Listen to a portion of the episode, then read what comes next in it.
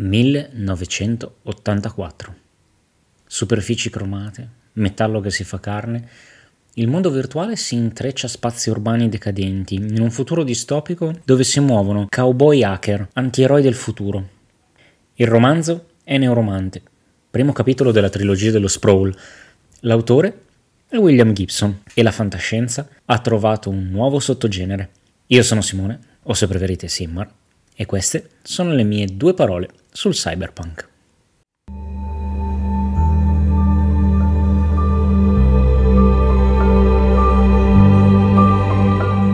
Non è corretto dire che nel 1984 nasce il cyberpunk. I semi sono stati piantati prima, molto prima anzi. Ma con il romanzo di Gibson credo che potremmo dire che cominciano ad attecchire, a germogliare, soprattutto nella cultura pop mainstream.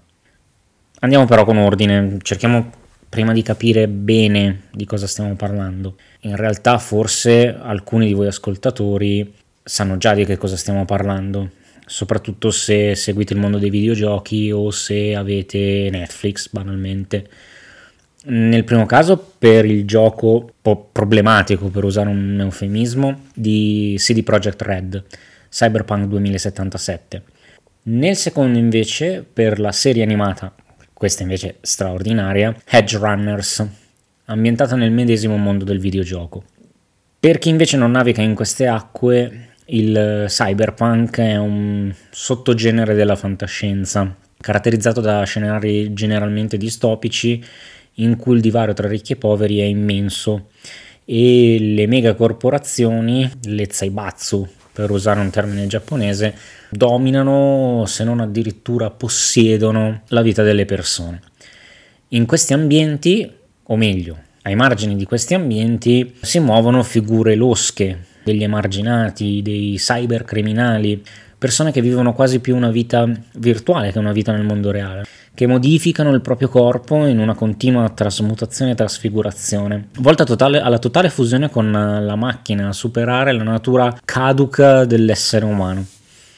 Il protagonista di queste storie di solito si interroga un po' sulla propria identità, che spesso perde anche i confini perché si diluisce nella tecnologia e si, ci si perde, o al contrario si trova ad affrontare figure che hanno rinunciato a questa umanità nel tentativo di raggiungere un'immortalità digitale. Quindi parliamo di mondi in cui esistono queste, sì queste tecnologie incredibili, ma c'è sempre questa atmosfera retro, questo hard-boiled eh, da cazzotto nello stomaco da parte di un buttafuori di un pub di, di, di quart'ordine. Non esiste un vero e proprio movimento letterale, un uh, salotto di menti della fantascienza che ha raccolto queste tematiche e ne ha fatto un manifesto. Lo stesso Gibson che ho citato all'inizio, benché sia considerato il principale esponente della corrente, tende un po' a rifugire le, le definizioni. È tuttavia innegabile che eh, gli elementi caratteristici del cyberpunk sono facilmente riconoscibili e lo sono in un mare di opere presenti in diversi media. Ed è spesso evidente che comunque queste opere si siano fortemente influenzate eh, tra di loro non voglio farvi una lezione di letteratura e coprire 40 anni di opere facendovi un elenco infinito, però ci tengo a mh, mm, andare ad esempio a parlarvi anche di quello che è venuto prima di Neuromante, no? come vi dicevo ci sono storie che hanno gettato semi prima del 1984. Vi faccio un esempio, l'autore si chiama Philip K. Dick il signor Dick si fece a un certo punto una domanda, si chiese se gli androidi sognassero pecore elettriche. Vi dice niente? No? Facciamo un gioco. Provate a chiudere gli occhi. Immaginate di stare sorvolando una città apparentemente infinita, dove delle ciminiere eruttano fiammate a getto continuo in un cielo tempestoso. Una musica elettronica in crescendo accompagna il tragitto di alcune auto volanti fino a una piramide gigantesca. Vi è venuta in mente la scena di un film, per caso? Se ancora non vi viene nulla, vi svelo la risposta. Sto parlando di un film dell'82, basato appunto su un racconto di Philip Dick, che è Il cacciatore di androidi, in inglese Do Androids Dream of Electric Ship, ed è diretto da Ridley Scott. titolo di questo film è Blade Runner. È un film che eh, ha già tantissimi elementi cari al cyberpunk, quindi tutta la parte tecnologica, la decadenza, gli esseri artificiali, cioè i replicanti, eh, i dubbi esistenziali su quello che è umano o sintetico, eh, sul confine tra artificiale e naturale. Abbiamo la Tyrell Corporation che domina sul destino di questi replicanti che vorrebbero autodeterminarsi come esseri senzienti, eh, ribellandosi come Prometeo contro gli dei fondamentalmente. Se volessimo essere pignoli, e qui lo siamo, diciamolo, troviamo elementi anche più indietro, molto più indietro degli anni Ottanta. Se torniamo ad esempio nel 1933 a leggere il futuro distopico di Aldous Huxley nel Mondo Nuovo, eh, troviamo una società che ha fatto della produzione di massa una vera e propria religione, eh, tanto che anche l'uomo non nasce più ma viene prodotto in una catena di montaggio, viene eh, coltivato artificialmente. Eh, non esistono più legami familiari. Uh, è un mondo dove vi, uh, i ricchi danno ai poveri una droga, il soma, che permette di controllare le, le menti inducendo un'euforia artificiale. La divisione di classe, quindi il progresso senza controllo, l'assoggettamento delle masse, sembrano tutti temi che eh, già dai primi del Novecento vengono affrontati e su cui alcuni autori si sono cimentati, sfruttando la fantascienza per parlare del disagio soggettivo travestendolo da futuro distopico. Già agli albori della settima arte, mm, attraverso un mezzo espressivo, quindi allora nuovissimo, eh, siamo nel 1927, quindi tre anni prima di Huxley, se fossimo andati al cinematografo avremmo potuto vedere uno dei capisaldi della storia del cinema parlare di tutto quello che abbiamo affrontato finora. Uh, mi riferisco a Metropolis di Fritz Lang che tratta questi stessi temi in cui l'influenza sulla fantascienza uh, successiva è innegabile. Fritz Lang e Metropolis hanno creato un immaginario da cui poi tutto il resto fondamentalmente ha uh, attinto a piene mani. Fino a qui vi ho parlato un po' della teoria, diciamo, della, del cyberpunk, se, se, mi passate il termine, ma vorrei andare un attimino sul personale, vorrei parlarvi di quello che è stato il mio rapporto con questo genere, di come ci sono entrato. E mm, vi voglio raccontare di una data specifica, perché c'è una data specifica, che ha segnato il mio ingresso nel mondo della, della fantascienza, del cyberpunk e tutto sommato anche nell'animazione per, uh, per adulti. La data è il 21 ottobre 1999 ed era addirittura, mi ricordo il giorno, o meglio, sono andato a cercarlo, ed era un giovedì. Uh, le vacanze estive erano lontane, le vacanze invernali erano all'orizzonte e la tv era ancora con il tubo catodico, trasmetteva in 4 terzi e la cosa simpatica è che eh, aveva una televisione eh, trasparente, si poteva vedere addirittura dentro tutti i meccanismi eh, che componevano la macchina. L'orologio segnava le 21, quindi io accendo la mia tv su MTV e parte questa musica spaziale, questa musica pazzesca, un jazz che ancora oggi mi si è piantato nel cervello ed entra in tutte le playlist che creo uh, su Spotify o da altrove.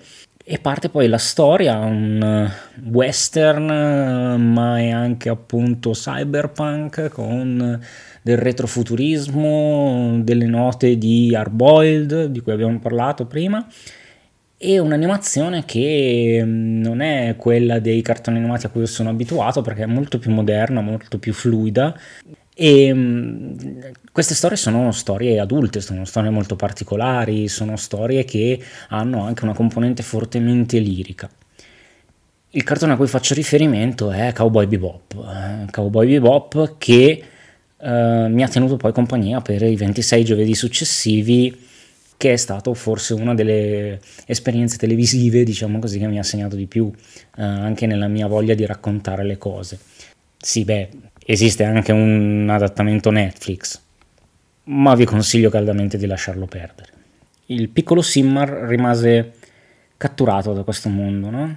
Eh, il passo successivo fu recuperare altri capolavori di quel tipo di animazione giapponese e la prima scelta fu Akira che è un manga dell'82 e poi un film dell'88 entrambi ad opera di un autore che secondo me è grandissimo, cioè uh, Otomo. Akira credo che sia uno degli esempi più belli in termini di animazione all'interno del mondo cyberpunk e dell'animazione giapponese in court, uh, perché è estremamente pulito ed è, ha una trama che coinvolge in modo uh, totale. Il film che arrivò dopo per me fu un'altra rivelazione incredibile ed è Ghost in the Shell, un film del 95 di Mamoru Oshii e penso sia uno dei miei preferiti, in assoluto forse.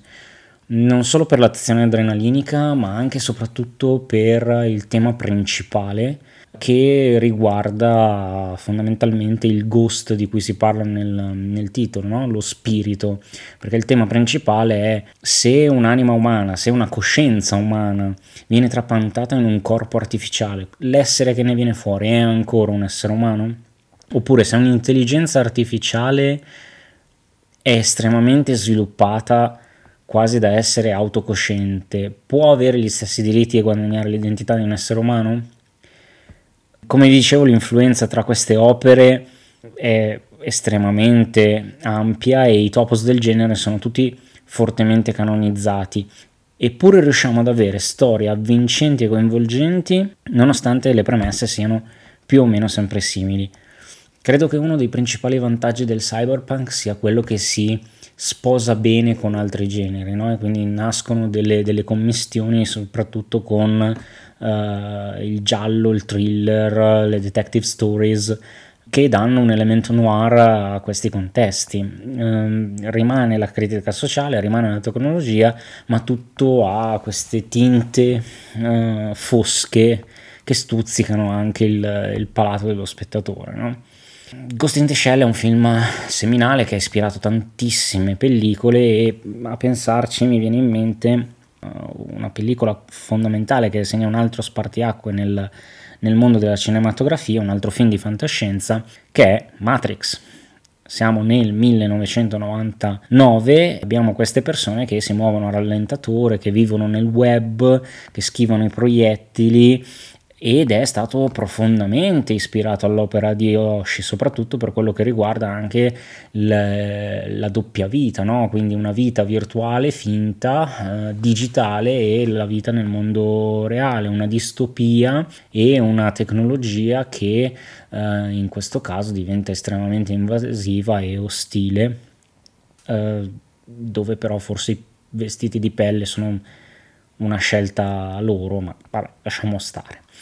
Matrix non è il solo film di questo tipo, uh, o meglio, um, ci sono dei parallelismi non solo con Ghost in the Shell, ma paradossalmente anche con un film italiano, addirittura di uh, qualche anno prima, del 97, uh, dove la trama non dico che è uguale, perché non è vero, ma ci sono tantissimi punti di contatto. È un film di Gabriele Salvatore con Diego Batantuono e Christopher Lambert ed è Nirvana e anche qui abbiamo degli hacker, delle megacorporazioni, un mondo virtuale in cui trasferire la propria coscienza, la lotta di classe contro la corporazione ed è un peccato che comunque in Italia ci siano così pochi film di questo tipo perché Nirvana è un film straordinario che dimostra che il nostro cinema può essere credibile anche con questo tipo di, di pellicole. Abbiamo fatto, credo, un bel viaggio fino a qui e ed è solo la superficie di quello che il genere può offrire. Il cyberpunk poi è stato talmente importante che ha generato addirittura ulteriori sottogeneri, quindi un genere della fantascienza che genera a sua volta altri, uh, altre sottoculture, come ad esempio lo steampunk, dove la tecnologia sono le macchine a vapore, non più i transistor, oppure il solarpunk, che ha delle tematiche più, diciamo, eh, positive e le macchine sono eh, tutte ecosostenibili. Vorrei darvi poi, prima di chiudere davvero, altri tre esempi che spero vi possano incuriosire. Ci sono infatti altre decine di titoli, come vi dicevo, ma queste tre sono per me particolarmente significative o comunque mi piacciono particolarmente. Eh, parto da un fumetto americano per me pazzesco, ehm, forse addirittura il mio preferito, sicuramente nella mia top 3, che è una descrizione caustica della società, anche qui società del futuro, ma è chiaramente una uh, critica alla società nostra attuale, che è opera di un giornalista d'assalto che ha un nome incredibile, cioè Spider Jerusalem. Mi sto riferendo a Transmetropolitan, scritto da Warren Ellis, edito da Vertigo, e eh, in questo fumetto Spider Jerusalem vive in un futuro dove i tabù sono caduti, la società è corrotta fino al midollo e l'etica è completamente diversa dalla nostra. Ma ciò non toglie che Spider riesca a trovare il modo di denunciare i soprusi dei potenti intervenendo nella vita, nella vita politica del paese senza la pretesa di obiettività, sostanzialmente incarna tutti gli effetti quello che è il gonzo journalism. Se aveste visto Paura e Delirio a Las Vegas, eh, è quel tipo di giornalismo, no? Cioè il giornalista è dentro la storia, ne fa parte, addirittura a volte protagonista, e eh, non lesina opinioni su quello che sta, che sta succedendo. Vorrei rimanere poi con il mio secondo suggerimento finale sul mondo del fumetto, ma del fumetto giapponese, quindi ci spostiamo in Asia e parliamo di manga con Alita, l'angelo della battaglia. Opera incredibile con uh, un tratto meraviglioso, uh, ne è stato tratto anche un film che personalmente io ho trovato anche abbastanza carino, però non ha avuto tutto questo successo. Eh, in questo film la protagonista è un robot, un androide, ed è molto bello perché ha dei sentimenti ed è estremamente umana, più umana a volte di eh, chi è nato organico. E la storia è in certi tratti anche molto commovente, è estremamente adulta e ve lo consiglio davvero.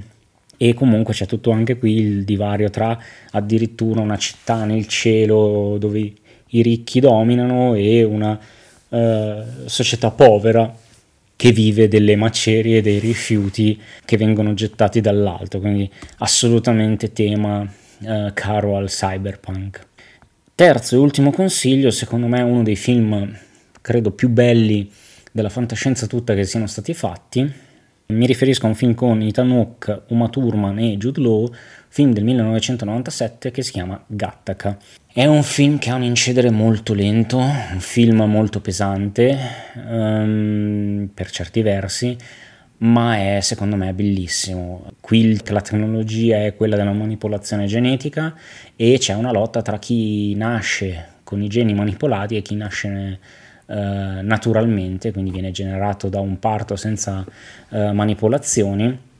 E il, il, bello sono le atmosfere e il, il nostro protagonista si trova in questi ambienti quasi asettici per come è costruito il film uh, vediamo proprio lo straniamento che il protagonista prova nel volersi nel cercare di infiltrarsi in questo mondo che non gli appartiene il mondo dei diciamo così esseri umani perfetti. Quindi è assolutamente un film che vi consiglio, ma appunto fate attenzione perché è un po' lento. Siamo alla fine e credo si sia capito che eh, cyberpunk mi affascina, che è uno dei generi che preferisco. Um, sia per il tema della modifica tecnologica che va a mutare o distorcere la condizione umana, rischiando di far perdere il senso di sé, sia per questa ambientazione retrofuturistica che mette insieme la dissonanza tra una società progredita ma che vive ancora profondissime disparità sociali e dove il profitto domina e schiaccia l'iniziativa personale. Voi mi sono dimenticato qualche titolo, ne conoscete altri? Vi chiedo di farmi sapere, scrivetemi pure. Ci vediamo alla prossima puntata. Fino ad allora, see you Space Cowboys.